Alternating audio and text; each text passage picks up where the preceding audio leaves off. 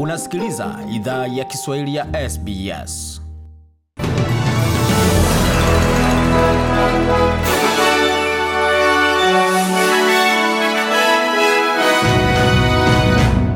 Wasikiliza idhaa ya Kiswahili ya SBS na hii hapa ikiwa ni taarifa ya habari. Mamlaka jimboni Victoria hawajatupilia mbali wazo la kuongeza muda wa, makata, wa siku tano za makatazo baada ya kurekodi kesi zingine 17 za coronavirus. Kesi zote mpya zimeungwa na mlipuko wa sasa, wakati zaidi ya vipimo elfu hamsini vimefanywa. Kiongozi wa jimbo hilo Daniel Andrews amesema kwamba amepewa ni mapema sana kutabiri kama makatazo yatainuliwa yaliporatibiwa kuisha usiku wa Jumanne. This lockdown won't be on any longer than it needs to be. Uh. Anasema makatazo haya hayatadumu zaidi ya muda unaohitajika, ila naweza kueleza yatakuwa kwa muda mfupi zaidi. Kama tungekuwa wazi, hatungekuwa tukizungumzia kesi 40 au 60, ila ingekuwa idadi kubwa zaidi na muda mrefu zaidi wa makatazo. Kwa hiyo maka, mkakati unatumika na unatumika tu kwa sababu timu yetu ya afya inafanya kazi nzuri na kila mtu nyumbani anafanya kazi nzuri vilevile vile. Idadi ya sehemu za maambukizi jimboni humo imeongezeka hadi zaidi ya sehemu mia mbili, kesi moja ikitambuliwa katika mji wa kaskazini magharibi wa Mildura unaungwa na mlipuko wa uwanja wa MCG. Baadhi ya watazamaji walioambukizwa hapo baada ya kesi chanya kuhudhuria uwanja huo katika mechi ya wiki jana ya AFL kati ya Geelong na Carlton na malipo ya msaada wa mapato ya hadi dola mia sita kwa sasa yanapatikana kwa wafanya kazi wanaostahiki jimboni New South Wales. Shirika la New South Wales kwa mradhi, shirika la Services New South Wales litakubali madai ya hadi dola elfu kumi na tano kutoka biashara zinazoathiriwa na vizuizi. Jason Clare ni waziri wa masuala ya nyumba na ukosefu wa makazi katika chama cha Leba. Amesema malipo yanayotolewa hayawezi saidia umma ipaswavyo kwa sababu Last year, when JobKeeper was around, it was 750. Sasa mwaka jana wakati JobKeeper ilikuwa ikitolewa ilikuwa dola 750 kwa watu wengi hapa Bankstown. Dola 600 ni kodi tu, haiachi chochote cha kununua chakula ya familia, Bwana Clare alisisitiza. Tukisalia jimboni New South Wales, waumini wa dini la Kiislamu watahamisha sherehe zao za mtandaoni wiki hii kwa sherehe ya Kiislamu ya Eid al-Adha chini ya vizuizi vya COVID-19 jimboni New South Wales. Takriban wakaaji laki sita katika vitongoji vya Fairfield, Canterbury, Bankstown na maeneo ya vitongoji vya Liverpool hawawezi ondoka katika maeneo hayo kufanya kazi isipokuwa kama wanafanya kazi katika sekta ya afya au huduma za dharura. Khaled Almadin ndiye meneja mkuu wa chama cha Waislamu kutoka Lebanon amesema msikiti wa Lakemba ambao uko katika kitongoji cha Canterbury Bexton kawaida huwa kinapokea waumini elfu arobaini. It's also a really tough time for some people who don't have any other family or who live by themselves. Anasema ni muda mgumu sana kwa baadhi ya watu ambao hawana familia au wanaishi wenyewe. Eid kawaida ingekuwa wakati ambapo wangeenda msikitini na kujumuika na jamii pana. Kwa hiyo nawafikiria sana, Bwana Lemadin alisema. Jimbo la New South Wales limerekodi kesi mpya mia na tano za COVID-19 pamoja na kifo cha mwanamke aliyekuwa katika miaka ya tisini hii leo Jumapili tarehe 18 Julai mwaka huu elfu mbili ishirini na viongozi wa Afrika wamekutana Alhamisi mjini Abidjan kujadili mipango mipya ya misaada ya kuiomba Benki ya Dunia kufadhili afueni yao ya kiuchumi na upatikanaji bora wa chanjo dhidi ya COVID-19. Mkutano huo wa Abidjan nchini Ivory Coast unajiri wakati shirika la afya duniani WHO limesema kwamba vifo vinavyohusishwa na virusi vya korona vimeongezeka kwa asilimia 43 barani Afrika katika kipindi cha wiki moja, vikisababishwa na ukosefu wa vita kwenye chumba kumradhi, kwenye vyumba vya huduma za dharura na oksijen. WHO imesema pia kwamba kuongezeka kwa vifo kunalingana na ukosefu sugu wa chanjo kuenea kwa aina mpya ya virusi vya Delta vinavyoambukiza kwa kasi ambavyo vina sasa vimegunduliwa katika nchi ishirini na moja za Afrika pamoja na watu kuchoshwa na hatua za kuzuia maambukizi. Kando baada ya mkutano wa Benki ya Dunia jana, viongozi wa Afrika waliomba dola bilioni mia moja katika ahadi za msaada wa kifedha mwishoni mwa mwaka kusaidia nchi zao kupata nafuu ya kujikwamua kwenye janga la COVID-19.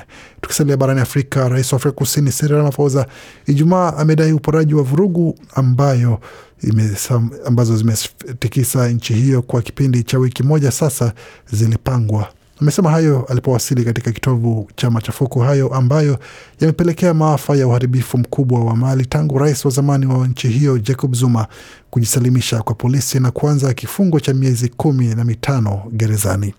Rais wa Afrika Kusini wa sasa amesema kwamba ni wazi kabisa kuwa matukio haya yote ya machafuko na uporaji yalichochewa, kuna machochezi, kulikuwa na watu ambao walipanga, waliyaratibu vilevile Maduka na maghala ya kuhifadhi bidhaa yameporwa katika majimbo mawili na kusababisha hofu na upungufu wa bidhaa, jambo ambalo ni pigo kubwa kwa uchumi wa nchi hiyo. Watu wasiopungua 117 wamefariki, baadhi wakipigwa risasi na wengine kuuawa katika mkanyagano wakati wa uporaji. Kufuatia machafuko hayo, takriban watu 2200 wamekamatwa kama washukiwa na makosa mbalimbali yakiwa ni pamoja na wizi.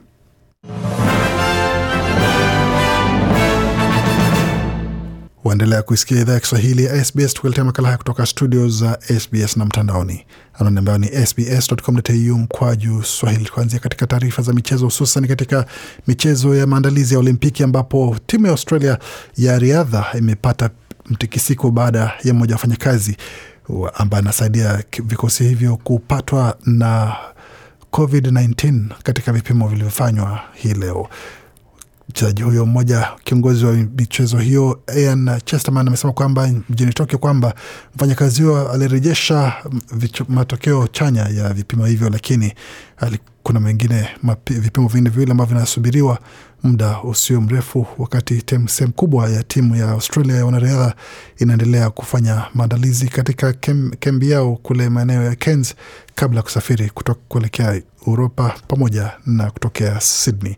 Na wakati huo katika masuala ya Olimpiki, kiongozi wa Queensland Anastasia Palaszczuk pamoja na meya wa mji wa Brisbane Adam Schreiner kwa leo wamesafiri kuelekea mjini Tokyo hii leo kuweza kujaribu kuongeza juhudi za kuhakikisha kwamba michuano ya Olimpiki ya mwaka elfu mbili thelathini na mbili inapewa na kuhifadhiwa katika jimbo la Queensland, Australia, wakati itakapotangazwa. Bipalshe ni sehemu nametumia ametumia safari hiyo na ambayo imekuwa chini ya shambulizi kutoka kwa wakazi wa Brisbane na Queensland, wasema kwamba ni kwa nini baadhi ya wanasiasa wanaruhusiwa kusafiri wakati ambapo wengine wako katika vizuizi ikiwa ni sehemu ya ombi lililochapishwa mtandaoni, watu wakidai kwamba siruhusiwe, kiongozi asiruhusiwe kusafiri wakati huu wa janga la COVID pamoja na wakati wa vizuizi vya michuano hiyo.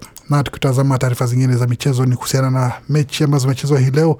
Kwa upande wa mchezo wa NRL ambapo Rabbitohs walimenyana na Bulldogs na Bulldogs ukasalia na kichapo cha alama zikiwa ni 32 kwa 24 wakati Broncos wakapokea kichapo cha alama 42 kwa 24. Warriors wakakubali kichapo kutoka kwa Panthers 16 kwa 30, wakati Melbourne Storm wakacharaza Newcastle Knights 48 kwa 4. Katika taarifa za mchezo wa AFL, mechi ambazo zimechezwa mapema hii leo ilikuwa ya Sydney Giants katika dabi ya Sydney, Sydney Giants dhidi ya Sydney Swans ambapo Sydney Swans wamepata ushindi wa alama zikiwa ni 98 kwa 72, wakati Adelaide imekubali kichapo kutoka kwa West Coast kwa alama zikiwa ni 98 kwa 56.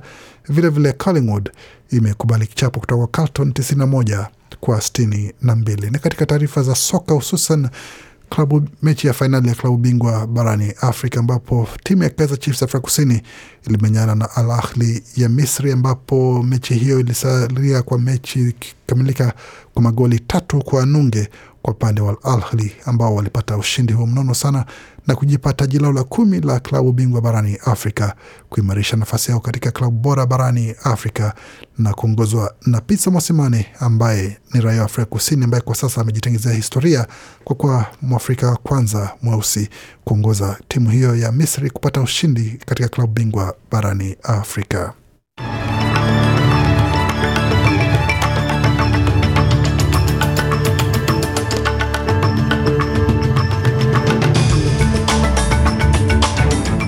Tukiangazia hali hivyo katika masuala ya sarafu, dola moja ya Marekani sawa na dola moja na senti 35 za Australia, wakati dola moja ya Australia ni sawa na shilingi 80 na senti tano za Kenya, wakati dola moja ya Australia ikiwa sawa na shilingi 1714 na senti sita za Tanzania. Dola moja ya Australia ikiwa sawa na shilingi 2627 za Uganda dola moja ya Australia sawa na faranga 731 za Rwanda, wakati dola moja ya Australia sawa na faranga 1459 za Burundi. Vilevile dola moja ya Australia sawa na faranga 1468 na senti 97 za Jamhuri ya Kidemokrasia ya Kongo. Katika utabiri wa hali hewa kwa sasa, tukianzia katika mji wa Adelaide ambapo nyuzi joto kwa sasa ni 8.9, tukielekea Canberra kwa sasa zikiwa ni 3.5 Brisbane 12.3, Darwin 22.8, wakati Hobart kwa sasa nyuzi joto pale ni 9.9, katika mji wa Perth ni 11.7, wakati Melbourne ni 10.8 na Sydney nyuzi joto kwa sasa ni 11.2. Kufikia hapo ni mwisho taarifa habari ambayo tumeandalia. Bakia nasi kwa makala mengine maana kujia muda usio mrefu. Waendelea kusikia idhaa Kiswahili ya SBS.